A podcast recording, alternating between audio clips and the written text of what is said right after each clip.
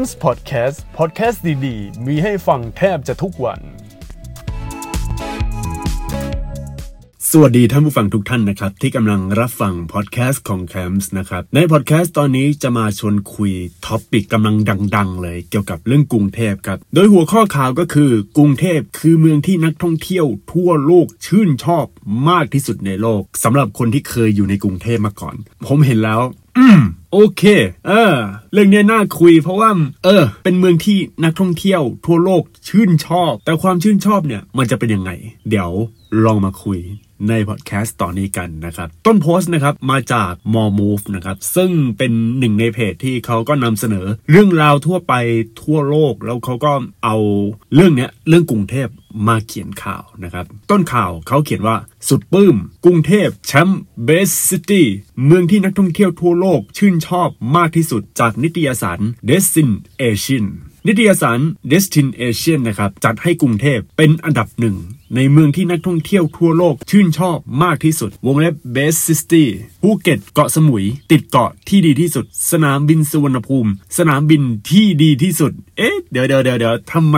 ประเทศไทยมันได้อันดับแบบหลายแชมป์หลายสมัยแชมป์หลายสาขาจัง อันนี้น่าสงสัยนะครับ นิตยสาร DestinAsian นิตยสารท่องเที่ยวชั้นนำจัดงาน Readers Choice Award จัดอันดับความเป็นเลิศ ในภาคการท่องเที่ยวในภูมิภาคเอเชียแปซิฟิกตัดสินจากผลโหวตของผู้อ่านทั่วโลก โดยผู้อ่านลงคะแนนในหมวดหมู่ต่างๆ รวมถึงจุดหมายปลายทาง โรงแรม และรีสอร์ทสายการบิน สนามบิน และสายการเดินเรือ โดยการสำรวจความคิดเห็นรางวัล Leaders Choice Award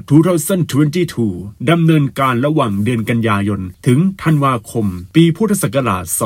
2564 ที่ผ่านมา ซึ่งกรุงเทพได้เป็นอันดับหนึ่งในเมืองที่นักท่องเที่ยวทั่วโลกชื่นชอบมากที่สุดในการท่องเที่ยวเอเชียแปซิฟิกอีกหนึ่งปี ในขณะที่อีก 4 อันดับประกอบด้วยสิงคโปร์ โตเกียว ฮ่องกง และโซล ตามลำดับ นอกจากนั้นภูเก็ตและเกาะสมุยยังได้รับการเสนอชื่อให้เป็นเกาะที่ดีที่สุดลำดับ 3 และ 4 ตามลำดับรองจากที่ 1 เกาะบาหลี และที่ 2 เกาะมาลดีฟขณะที่ท่าอากาศยานนานาชาติสุวรรณภูมิ ยังได้รับเลือกให้เป็นสนามบินที่ดีที่สุดอันดับ 3 แต่เอ๊ะเดี๋ยวเดี๋ยวเดี๋ยวเขาเขียนเกาะสนามบินที่ดีที่สุด ไม่ใช่คือคือตามหัวข้อข่าวเขาบอกว่าภูเก็ตเกาะสมุย ติดเกาะที่ดีที่สุด สนามบินสุวรรณภูมิ สนามบินที่ดีที่สุด แล้วพอมาอ่านจริงๆอ้าวอยู่อันดับ 3 อันดับ 4 แล้วสนามบินสุวรรณภูมิก็อันดับ 3 เอ๊ะยังไงเนี่ยเออ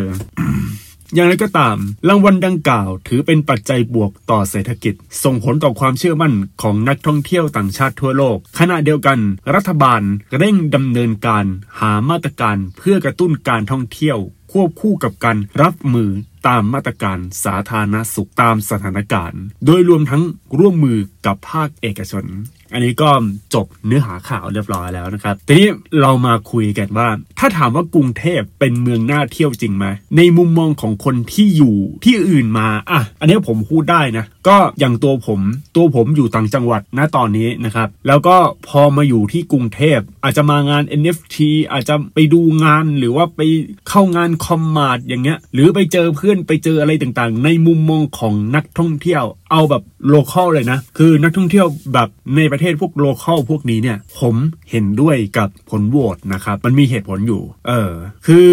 ความน่าเที่ยวของกรุงเทพเนี่ย เอาตามมุมมองของคนไทยด้วยกันเลยนะ คือสถานที่ท่องเที่ยวในกรุงเทพมีหลากหลายอารมณ์ให้เลือก ประมาณว่าจะไปธรรมชาติก็ได้ คือแถวปริมณฑลก็จะมีตรงฝั่งมีฝั่งโอโซน เออเป็นเมืองโอโซน บางกระเจ้านะครับ อยู่ตรง แถวแถวสมุทรปราการตรงพระประแดงหรือเปล่านี่ไม่ทราบแต่ว่าจะมีบางกระเจ้า แล้วก็ล่าสุดตรงที่โรงงานยาสูบเก่า กลายเป็นสวนป่าเบญจกิติตอนนี้เขากำลังทำอยู่ อันนี้ก็สวย อันเนี้ยผมรู้สึกชอบนะ แต่ผมไม่ค่อย make sense กับการที่สวนเบญจกิติเขายกเลิกการขี่จักรยาน เพราะว่าผมไปครั้งล่าสุดตอนนั้น ผมว่าจะไปเที่ยวไปอะไรไงแล้วปรากฏว่าตรงสวนป่าเบญจกิติเนี่ยทำออกมาสวยมากครับ แต่ก่อนที่จะไปก็ต้องผ่านตรงสวนเบญจกิติอันเก่าก่อน แล้วเขาบอกว่าห้ามขี่จักรยาน เมื่อก่อนขี่ได้ แต่ว่าไม่ได้ขี่ตอนช่วงเย็น แต่ว่าพอไม่ขี่แล้วอ้าว พวกวงการขี่จักรยานก็สูญพันธุ์สิฮะ คือนอกจากตรงธรรมชาติก็มี เราไปช้อปปิ้งก็ได้อย่าง M c o r t i e r M h o l i u m สยามพารากอนไอคอนสยามนะครับ แต่ส่วนตัวผมนะ ระหว่างสยามพารากอนกับ M c o r t i e r ผมชอบ EmQuartier มากกว่า เพราะว่าพอหลังจากไป M c o r t i e r เสร็จแล้วก็เดิน แล้วก็ไปทองหล่อต่อได้เลยนะครับ อันนี้ผมจะชอบตรงนี้นะ แล้วก็มีอะไรอีก ไปที่โบราณนะครับ ไปที่ที่เป็นเหมือนเป็นไอคอนของกรุงเทพ อย่างโซนพระนครอาจจะไปฝั่งคนจีนอย่างเยาวราชตรงนี้ก็ไปได้นะครับ หรือจะไปพวกแบบโอ้โห วังบุรพาก็ได้ไปแถวพระนครโอ้โหครับ การท่องเที่ยวเนี่ยในกรุงเทพมันมีหลายโซนที่มันท่องเที่ยวแล้วมันสนุกจริง ๆ มันมีความหลากหลายเลย เลยผมมองว่ามันไม่แปลกที่กรุงเทพเนี่ยมันเป็นเมืองที่น่าท่องเที่ยวนะครับถือว่าอันนี้คือความคิดเห็นของผมเลยนะ นอกจากตรงที่โบราณนะครับ อาจจะไปเที่ยวกลางคืนแต่ผมผมพูดตรงนี้เลยว่า การเที่ยวกลางคืนของกรุงเทพเนี่ยมันต้องเป็นการเที่ยวกลางคืนแบบสำหรับฝรั่งโดยเฉพาะครับ ถ้าเป็นคนไทยด้วยกัน ผมมองว่าอาจจะไม่ค่อยเหมาะเท่าไหร่ ถามว่าจริตของฝรั่งกับคนไทยเป็นยังไง คืองี้ ถ้าเป็นพวกฝรั่งที่มาเที่ยวกลางคืนเนี่ย ก็จะพวกแถวแถวๆพร้อมพัดพง นานา อารมณ์จะประมาณเนี้ย อันนี้คือโซนแบบอารมณ์แบบเที่ยวกลางคืนจ๋าๆเลยที่เน้นแนวแนวอโกโก้นะครับ แต่ว่าถ้าเที่ยวกลางคืนแบบสไตล์คนไทยที่ไปพาไปบาร์ไป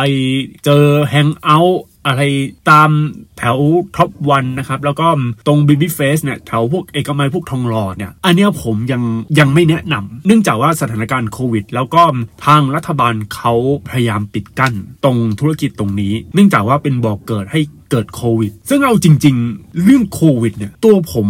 เงียบแล้วนะ ตัวผมรู้สึกว่ามันเบาๆได้แล้วเบาๆได้แล้วเรื่องแบบมาตรการป้องกันอะไรอย่างเงี้ย คือหลายคนเขาไม่กลัวแล้ว สิ่งที่กลัวยิ่งกว่า เป็นเรื่องของปากท้องเออ อะ นอกจากไปโซนกลางคืน มีโซนคาเฟ่ โซนคาเฟ่โอเคนะครับผมชอบ มีคาเฟ่หลากหลาย แล้วก็บางทีก็แถวริมน้ำก็จะเป็นคาเฟ่แถวแม่น้ำเจ้าพระยาก็มีนะครับ แล้วถามว่าโซนสกปรกก็โซนสกปรกแบบเรียวๆเลยครับ มีร่องรอยของประเทศโลกที่ 3 ที่มันเหมือนเราผจญภัยในโลกที่ไม่ได้พัฒนาอะไรมากในมุมมองของคนที่มาจากโลกที่หนึ่งอย่างพวกญี่ปุ่น พวกอเมริกาเนี่ยเขาจะมองว่าประเทศไทยเป็นประเทศที่มันมีความหลากหลาย เออ ตั้งแต่แบบโลไปจนถึงไฮเลยกลายเป็นว่าเป็นที่ท่องเที่ยวที่มันน่าตื่นเต้นนะครับถือว่าเป็นสิ่งที่น่าตื่นเต้นพอสมควรเลย เออ แต่ความน่าตื่นเต้นแบบนี้นะครับหารู้ไหมว่าช่วงตอนที่ผมอยู่ที่กรุงเทพนะครับตอนที่ผมทำงานประจำบอกเลยว่าการอยู่ที่กรุงเทพเป็นอะไรที่ลำบากพอสมควรครับ มันเข้าข่าย กรุงเทพเป็นเมืองน่าเที่ยว แต่ไม่น่าไปอยู่ ถ้าตามข้อมูลของ Economist Intelligence Unit หรือ EIU นะครับจะพบว่ากรุงเทพมหานครเป็นเมืองน่าอยู่อันดับที่ 98 จาก 140 ประเทศครับ มีความคิดเห็นน่าสนใจในโพสต์ของ m a m o v e นะครับเขาบอกว่าก็น่าจะเป็นไปได้นะครับ บ้านเรามีกฎมีระเบียบแต่ก็หยุนหยวนกัน พอนักท่องเที่ยวมาเมืองไทย ก็เหมือนปล่อยผีสบายสบายๆใช้แลนด์แล้วก็มีคนรีพายต่อว่าแม่นเลยค่ะ เพื่อนต่างชาติบอกอย่างนั้นจริง ๆ แถมพูดว่านี่ขนาดโดนหลอกมั่งค่าใช้จ่าย ยังถูกเลยแถมทำอะไรคนไทยก็ยิ้มยิ้มบอกไม่เป็นไรช่างใจดีแท้แล้วหันมาย้อนเธอ เป็นคนไทยจริงหรือเปล่าอ้าวเอ๊ยยังไงกันแน่เนี่ยเออถามว่าทำไมอยู่กรุงเทพแล้วมันรู้สึกลำบากจริง ๆ เออกลายเป็นว่ากรุงเทพเป็นเมืองน่าเที่ยวแต่ไม่น่าอยู่ จริง ๆ ผมเคยพูดพอดแคสต์ในตอนที่พูดถึงกรุงเทพแล้วมั้งไม่รู้ว่าผมทำไปหรือยังนะแต่ถ้าจำไม่ผิดน่าจะเป็นที่คุยเรื่องรถไฟฟ้าหรือเปล่า เพราะมันปีที่แล้วแล้วก็ตอนนั้นยังไม่มีการ jump cut ดังนั้น ตอนเนี้ยเดี๋ยวเดี๋ยวผมจะ jump cut แล้วก็ทำให้มันฟังแล้วมัน smooth นะครับแต่ผมจะพูดอีกรอบว่าเพื่อใครตามผมจากหัวข้อนี้แล้วก็ตาม SEO นะครับมาฟังกันว่ามันมีหน้าอยู่ยังไง 1. ค่าของชีพสูงไม่สัมพันธ์กับรายได้ เอาจริง ๆ ทุกวันนี้เงินเดือนโดยเฉลี่ยของคนไทยนะครับ เริ่มต้นประมาณ 17,000 บาทกว่าๆซึ่ง 17,000 กว่าๆถามว่ามันเพิ่มขึ้นเยอะไหม มันก็นิดหน่อยนะ เพราะล่าสุดที่ผมเลิกทำงานประจำมา ตอนนั้นเมื่อประมาณปี 2017 มั้งเงินเดือนประมาณอยู่17,000นะครับ แล้วพอ17,000มาเนี่ย อันนี้ผ่านไป 5 ปี อันนี้น่าจะประมาณ1 7 0 0 0 0 8 9 0 0 0น่าจะประมาณนี้แต่ว่าค่าของชีพมันแพงปรับเป็น 2 เท่าเลยนะครับ เมื่อก่อนผมจำได้ข้าวจานละ 30 นะ ตอนตอนนี้ผมยังทำงานประจำอยู่ ข้าวจานละ 30 อาจจะเพิ่มเป็น 35 พอมาตอนนี้ล่อไป 50 อะไรอย่างนี้แล้วมันพุ่งแบบพุ่งทะยานฟ้ามากครับ และด้วยสภาพเศรษฐกิจแบบนี้แล้วเงินเดือน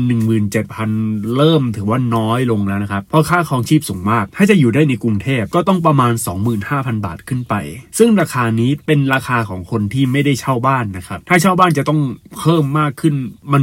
มีเรื่องของลดรายได้อะไรอีก แบบว่าอยู่ในบ้านที่พ่อแม่ซื้อเอาไว้เนี่ยมันเริ่มจะลดลง คือคนที่จะอยู่ในกรุงเทพได้เนี่ยถ้าจะทำงานเอาแบบเป็นบริษัทที่มีเรื่องฐานเศรษฐกิจแบบดีๆ สูงๆ อะไรพวกนี้เนี่ยมันจะต้องเป็น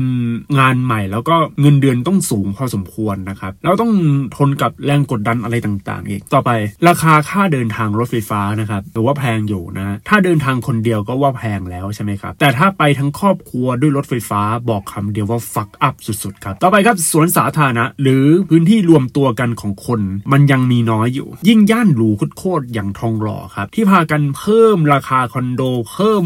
ค่าเช่าเพิ่มอะไรต่างๆ แต่สิ่งที่ยังไม่มีอะคือสวนสาธารณะครับอย่าลืมว่าคนรวย คนรวยเขาอยู่ที่ทองหล่อกันใช่ไหมครับพวกคนมีตังพวกไฮโซพวกอะไรอย่างเงี้ยที่เขามีคอนโดแถวทองหล่อเขามีไลฟ์สไตล์ที่ต้องเจอกับผู้คน แล้วอย่างน้อยบางทีตอนเช้ามาตื่นเช้ามาเราก็ต้องมานั่งคุยต้องแบบมาแบบเป็นยังไงบ้างถามเรื่องเรื่องราวชีวิตประจำวันจนถึงเรื่องข่าวต่างๆ นานาในแต่ละวัน แต่ว่ามันไม่มีพื้นที่สาธารณะให้กับคนในละแวกนั้น คือพูดตามตรงเลยว่าทองหล่อเนี่ยมันเสียตรงนี้มันไม่มีพื้นที่สาธารณะครับ มันมีแต่พื้นที่แฮงเอาท์ลองคิดดูอะตอน 6 ตอนตื่นเช้ามานะครับทองหล่อเมื่อก่อนมีมีอะไรรู้ไหมมันมีสนามฟุตบอลตรงแถวอารีนาเทนเมื่อก่อนมี แต่ว่าตอนนี้กลายเป็นอะไรล่ะ ตอนนี้กลายเป็นเป็นคอนโดไปแล้วนะแล้วถามว่าพื้นที่สาธารณะของคนแต่ละคนคืออะไรคอนโดงั้นเหรอคอนโดใช่ไหมคือคือจริงๆอยากจะได้เป็นสวนสาธารณะที่มาถึงก็วิ่งวิ่งวิ่งอะไรอย่างเงี้ยวิ่งก่อนทำงานนะอารมณ์อยากได้อย่างนั้นแต่ว่าไปดูคอนโด คอนโดก็มีที่วิ่ง อาจจะมีฟิตเนสถามจริงเหรอครับ ชีวิตมันแคบๆขนาดนั้นแหละคือ คุณเจอลูกบ้านเจอแบบอะไรเงี้ยอยู่ในคอนโดแค่นั้นเหรอบางทีก็อยากจะสูดอากาศให้มันดีๆบ้างอะไรบ้างไม่ใช่เหรอบางทีก็อยากจะออกไปข้างนอกจะอาจจะไปซื้ออะไรอย่างเงี้ยแต่ว่าท้องหลอดันไม่มี อันนี้ผมค่อนข้างบ่นบ่อยนะ เรื่องเรื่องสวนสาธารณะตรงฝั่งคอนโดเอ้ยฝั่งทองหล่อเอกมัยมันไม่มี ต่อไปฮะปัญหาทางเท้าที่มันดีเฉพาะจุด ตอนนี้เขากำลังแก้ อันนี้ต้องให้ความเป็นธรรมกับผู้ว่าราชการที่เพิ่งจะมาทำนะครับ ต่อไปรถติดรถติดเพราะอะไรรู้ไหมย้อนกลับไปปัญหาเรื่องราคาค่าเดินทางรถไฟฟ้าครับค่าเดินทางสาธารณะแพงแล้วพวกรถเมย์รถเมย์ก็ไม่แพงนะรถเมย์ไม่แพงแต่ว่าที่คนเขาไม่ขึ้นกัน เพราะมันเยอะรถติดสุขภาพเสียอะไรอย่างเงี้ยต่อไปเป็นเรื่องของการเกิดขึ้นของคอนโดที่เพิ่มมากขึ้น สวนทางกับ limit ของพื้นที่กรุงเทพคอนโดเยอะมากครับพอคอนโดเยอะมันชีวิตดีใช่ไหมแต่ว่าพื้นที่สาธารณะมันน้อย แล้วบางคนเขากล่าวว่าในเมื่อพื้นที่สาธารณะน้อยทำให้คนอยู่เป็นโสดมากขึ้น คืออย่าลืมครับว่าหนึ่งในจุดที่คุณอยากจะสละโสดหนึ่งในจุดที่คุณอยากจะเจอผู้คนอะไรใหม่ ๆ คือพื้นที่สาธารณะ อาจจะเป็นพวกสวนสาธารณะก็ได้ ห้างไม่ใช่พื้นที่สาธารณะ บางทีเราอาจจะเจอคนในห้างแล้วแบบเออเจอแบบจีบกันอะไรอย่างนี้ใช่ไหมแต่ว่าพอมันนั่งดูจริงๆเนี่ยห้างมันก็ไม่ใช่พื้นที่ขนาดนั้นหนึ่งในจุดที่มันพื้นที่ที่ไปได้จริงๆคือการวิ่งที่แบบทำธุระร่วมกันทำกิจกรรมร่วมกันอย่างการไปวิ่งปั่นกันอะไรอย่างเงี้ยแต่ว่าห้างมันเอาไว้ไปซื้อของนอกจากจะมีกิจกรรมอารมณ์อย่างนั้นนะครับ แล้วก็ปัญหาล่าสุดคือ PM 2.5 ในหน้าหนาว ตรงนี้ก็ปัญหาสำคัญนะครับ แล้วทำไมมันกลายเป็นเมืองที่น่าท่องเที่ยว ที่สุดในโลก อันนี้คือคำถามที่คนเขายังคาใจอยู่นะครับ นอกจากที่ผมอธิบายไปแล้วว่าตรงนี้มันทำให้เป็นที่น่าท่องเที่ยวที่สุดในโลก อาจจะมีเรื่องของโอ้โห ความหลากหลายในการท่องเที่ยวตั้งแต่พวกแหล่งวัฒนธรรม แหล่งคนจีนแหล่งอะไรต่างๆ ตลาดน้อยอย่างเงี้ยไปจนถึงความไฮโซ ได้ดินเนอร์ตรง rooftop bar ได้กินกาแฟได้ดื่มอะไรอย่างเงี้ยอยู่ในร้าน cafe hopping ไปเดิน chill มีเยอะเยอะจริง ๆ ความหลากหลายเยอะแต่เอ๊ะจุดท่องเที่ยวหลักๆ จุดท่องเที่ยวหลักๆส่วนใหญ่นะครับเขาทำความสะอาดโดยพวกกลุ่มเอกชนนั่นแหละ แล้วพอเอกชนเขาทำไม่ได้เกี่ยวกับรัฐบาลอะไรขนาดนั้น ถามว่ารัฐบาลทำไหมคำตอบคือทำครับ แต่จะต้องใช้เวลาพอสมควร ซึ่งต้องให้ความเป็นธรรมกับผู้ว่าราชการกรุงเทพด้วย คือไม่รู้ว่าเมื่อไหร่เขาจะเลือกตั้งใหม่สักทีครับแต่การทำของเขาเหมือนค่อยเป็นค่อยไป มันช้าแล้วแบบแก้ไขอะไรโดยรวมยังไม่ค่อยได้เท่าไหร่แล้วแบบเหมือนเหมือนเพิ่งจะมา take action ตอนช่วงใกล้ๆจะเลือกผู้ว่าหรือเปล่า อันนี้ผมผมไม่เข้าใจนะครับ แต่ว่าส่วนใหญ่พวกจุดที่ท่องเที่ยวเลยนะ อะไอคอนสยามนี้สยามพารากอนอย่างนี้ มาบุญคลองอย่างเงี้ยพวก MBK แล้วก็แถวตลาดน้อยอย่างเงี้ยแล้วก็แถวพวกที่ท่องเที่ยวหลักๆ เลยเออที่ช้อปปิ้งส่วนใหญ่จะเป็นที่ช้อปปิ้งนะคือพวกนี้เนี่ยรัฐบาลไม่ได้เข้ามายุ่งนะแต่ว่าเป็นพวกเอกชน ถ้าเป็นพวกหมู่บ้านอย่างตลาดน้อยอะไรพวกเนี้ยชาวบ้านก็จะเข้ามาช่วยทำความสะอาดให้ มันจะเป็นร่วมแรงร่วมใจ มันเกี่ยวกับเรื่องของประชาชน เรื่องของคนทั่วไปเรื่องของเอกชน แต่ไม่ใช่เรื่องของรัฐบาล ตรงนี้คือสิ่งที่อย่างนี้หรือเปล่าเปล่านะครับอะแต่เอาจริงๆเนี่ยปัญหาใหญ่ที่สุดของกรุงเทพมหานคร ซึ่งอาจจะสายเกินแก้ไปแล้วนะครับถ้าแก้เนี่ยเรื่องใหญ่นะครับคือเรื่องการสร้างถนนต่างๆ ที่ไม่ได้วางแผนตั้งแต่แรกทำให้เกิดซอยตันต่างๆ มากมาย และเรื่องของการกระจุกความเจริญไว้ที่กรุงเทพอย่างเดียว เดี๋ยวขอพูดถึงเรื่องของการสร้างถนนต่างๆ ที่ไม่ได้วางแผนแต่แรกก่อน ซอยตันเยอะนะครับในกรุงเทพโดยปกติเนี่ยถ้าเป็นเมืองที่วางแผนเรียบร้อยแล้ว อย่างนิวยอร์กอย่างนี้ อย่างพวกหัวเมืองใหญ่ ๆ ที่ฝั่งยุโรปนะครับถนนทุกเส้นจะไม่มีซอยตันซอยทุกซอยจะไม่มีซอยตัน พอซอยเสร็จแล้วก็ไปให้เรื่อยๆ ถนนต้องมีมากกว่า 30%ในตัวเมือง คือเมืองใหญ่ๆเนี่ยต้องมีถนนอย่างน้อย 30%ของพื้นที่ทั้งหมดของในเมือง แต่ว่าผมเคยได้ยินมาว่าในกรุงเทพถนนมีเพียง 8%แค่นั้นยังไม่พอเต็มเต็มไปด้วยซอยตัน มีซอยตันนู้นซอยตันนี้เรื่อยๆ ถามว่าทำไมซอยตันมันมีปัญหามาก เพราะว่าเราเนี่ยอยากจะออกจากซอยตัน เราอยากจะไปตรงนู้นตรงนี้ไง บางที ไม่ต้องมานั่งเข้าไฟแดงเราก็เข้าไปในซอย เพื่อที่จะไปทะลุตรงนู้นตรงนี้ได้ไงแต่ว่ามันมันไม่ได้ในระบบของกรุงเทพตอนแรกเนี่ยเขาไม่ได้วางแผนแต่แรกไงแล้วพวกประชาชนเขาก็สร้างถนนสร้างซอยกันเอง เลยกลายไปว่าสร้างโดยไม่ได้วางแผน เท่ากับว่าซอยตันกำเนิดขึ้นมาเรื่อยๆ แล้วถ้าซอยตันอยากให้มันเป็นซอยที่มันทะลุได้เนี่ยคำถามคือทำได้ไหมคำตอบคือได้ แต่ต้องเวนคืนครั้งยิ่งใหญ่แล้วแบบต้องจ่ายเยอะเลยนะครับให้ประชาชนไปซื้อที่อะไรต่างๆแต่สิ่งที่ตามมาคือ ถ้าไม่มีซอยตัน ถ้าซอยมันทะลุปุโป่งได้ อาจจะมีเรื่องของการจุลกรรมมากขึ้น เออ อันนี้คือมันจะมีข้อดีข้อเสียของมันนะครับ แม้ว่าในปัจจุบันครับเราจะเห็นชานเมืองของกรุงเทพและปริมณฑลเจริญมากขึ้นแล้ว แต่ดูเหมือนแม่เหล็กดึงดูดยังต้องไปที่กลางเมืองอยู่ดีครับ ซึ่งการที่ไปที่ใจกลางเมืองมันก็ยังแพงมาก คือ สมมติอะตัวผมอยู่รมสุขย่านนี้ผมอยู่นะครับ มีคาเฟ่ มีชาบู มีบุฟเฟ่ มีอาหารเกาหลี มีร้านอะไรอย่างเงี้ย แล้วก็มีเรื่องแบบร้านนั่งชิลแต่ว่ามันยังต้องปรับปรุงยาวเพราะว่ามันยังไม่มีและแม่เหล็กดึงดูดอะไรขนาดนั้น คนส่วนใหญ่เวลาไป ก็ไปแค่ไม่กี่ที่ คุณก็ต้องไปที่ทองหล่อคุณก็ต้องไปที่พวกเอกมัยอะไรพวกเนี้ยอันนี้กลางคืนนะ ถ้าไปที่คาเฟ่ต้องไปอารีหลังๆมาอารีเขา top form เรื่องคาเฟ่แล้วนะแต่ว่า เห็นเจริญกรุงเขาพยายามผลักดันเรื่องแบบย่านเจริญกรุงต้องเป็นย่านแห่งคาเฟ่ผมไปดูแล้วมันมันมีไม่กี่ที่จริง ๆ ที่มัน top form อะนอกนั้นแบบไม่มีอารมณ์ในการนั่งเท่าไหร่แล้วมันมันเป็นแคบๆอะเอาเอาอย่างของเจริญกรุงที่ท็อปฟอร์มเรื่องกาแฟนะ มันจะมีตรง Hidden Mill Bar นะครับ อยู่ตรงโฟโต้คับแล้วก็ตรง Fat and a n k y อันนี้ได้ไฮทิน่าขับได้ แล้วก็ m a r t e l Roaster อันนี้ได้นะครับ ก็จะมีอยู่สี่สี่ที่ แต่ว่าถ้าเป็นที่ใหญ่ ๆ ที่ในไม่รู้ดิคือผมเคยดื่มแล้วผมรู้สึกประทับใจที่ทุกที่ของคาเฟ่นะครับ ในแถวเจริญกรุงดีหมด อันนี้ผมพูดตรงนี้เลยนะครับ แต่ว่าเห็นบอกว่าอารีนี่เยอะมากเดี๋ยวเดี๋ยวต้องหาเวลาว่างไปนะครับ ตอนนี้ผมไปกรุงเทพนะครับอะผมพูดอะไรแบบเนี้ยอาจจะมองว่ามันเป็นเป็นเรื่องดี ที่พวกคาเฟ่ร้านอาหารสุดฮิปมาเปิดแถวแถวบ้านผมนะครับ จริง ๆ เปิดมานานแล้วครับ แต่เขาเพิ่งมารีโนเวทให้ดีกว่าเดิม แต่อย่าลืมว่าปัญหาใหญ่ ๆ ของกรุงเทพคือค่าเดินทางมันแพง คือบางทีห้างเปิดใกล้บ้านอย่างบางกอกมอลเนี่ยกำลังสร้างแถวบางนาเปิดใกล้ๆไบเทคแต่คนก็อยากเดินไปสยามอยู่ดี ดังนั้นเนี่ยกรุงเทพเนี่ยมันเป็นเมืองน่าเที่ยว แต่ก็ไม่ได้น่าอยู่ขนาดนั้นนะครับ อันนี้คือความน่ากลัวของกรุงเทพในตอนนี้ เวลาเราไปพูดถึงกรุงเทพทีไรอะเราสมมุติเดินทางจากต่างประเทศมาเลยนะครับ ถ้าคุณไม่ได้นั่งรถลีมูซีนห้าม คุณไม่ได้แบบเช็คอะไรอย่างงี้นะ นู่นเลย ขึ้น Airport Rail Link ไปลงตรงพญาไทเดินทางตรงแถวอันนี้ต่อเลยขึ้นสยามนะครับไปหาที่พักอยู่โรงแรมอยู่อะไรอย่างเงี้ยมันจะเป็นอย่างนี้ไป แล้วก็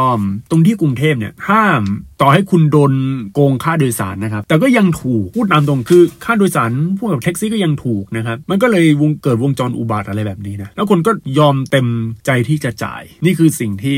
มันเป็นกึ่งกึ่งด้านมืดนะเออ เลยแบบสำหรับคนที่ไปอยู่ที่กรุงเทพนะครับ อย่างอย่างคนไทยอย่างเราเรานะมันต้องเป็นคนที่ทำทำงานแล้วแบบมันมีรายได้ค่อนข้างสูงพอสมควร แล้วถ้าเป็นคนทำงานอยู่กับบ้าน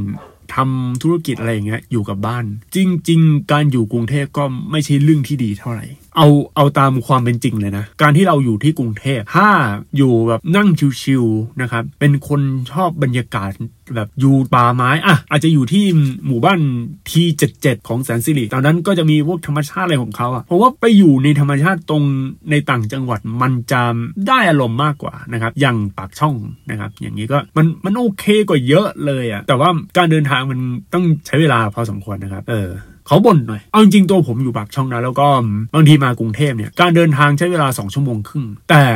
หลังๆมาบริการพวกรถตู้นะครับไม่รู้กินยายท่าไหน ไปเปลี่ยนจากรถตู้เป็นรถรถมินิบัส แล้วเที่ยวดนทางกว่าจะมาเนี่ยโคตรนานเลยปกติมันจะมาเทีละหนึ่งชั่วโมงใช่ไหมแต่ตอนเนี้ยถ้าเป็นมินิบัสสองชั่วโมงแล้วคือมินิบัสมันจะมาทำไมอะไรประมาณเนี้ยเลยโอ้เซ็งเลยนะอันนี้บ่นบ่นนะครับแล้วก็พูดโดยองค์รวมว่าแบบเอ้ยกรุงเทพคือเมืองที่นักท่องเที่ยวทั่วโลกชื่นชอบมากที่สุดในโลก อันนี้ผมยอมรับเลยใช่นะครับแต่ ไม่ได้เป็นเมืองที่น่าอยู่ที่สุดในโลก ลองไปอยู่เองแล้วจะรู้ พบกันในในพอดแคสต์ตอนหน้านะครับ สวัสดีครับ c a m s Podcast Podcast ดีๆ มีให้ฟังแทบจะทุกวัน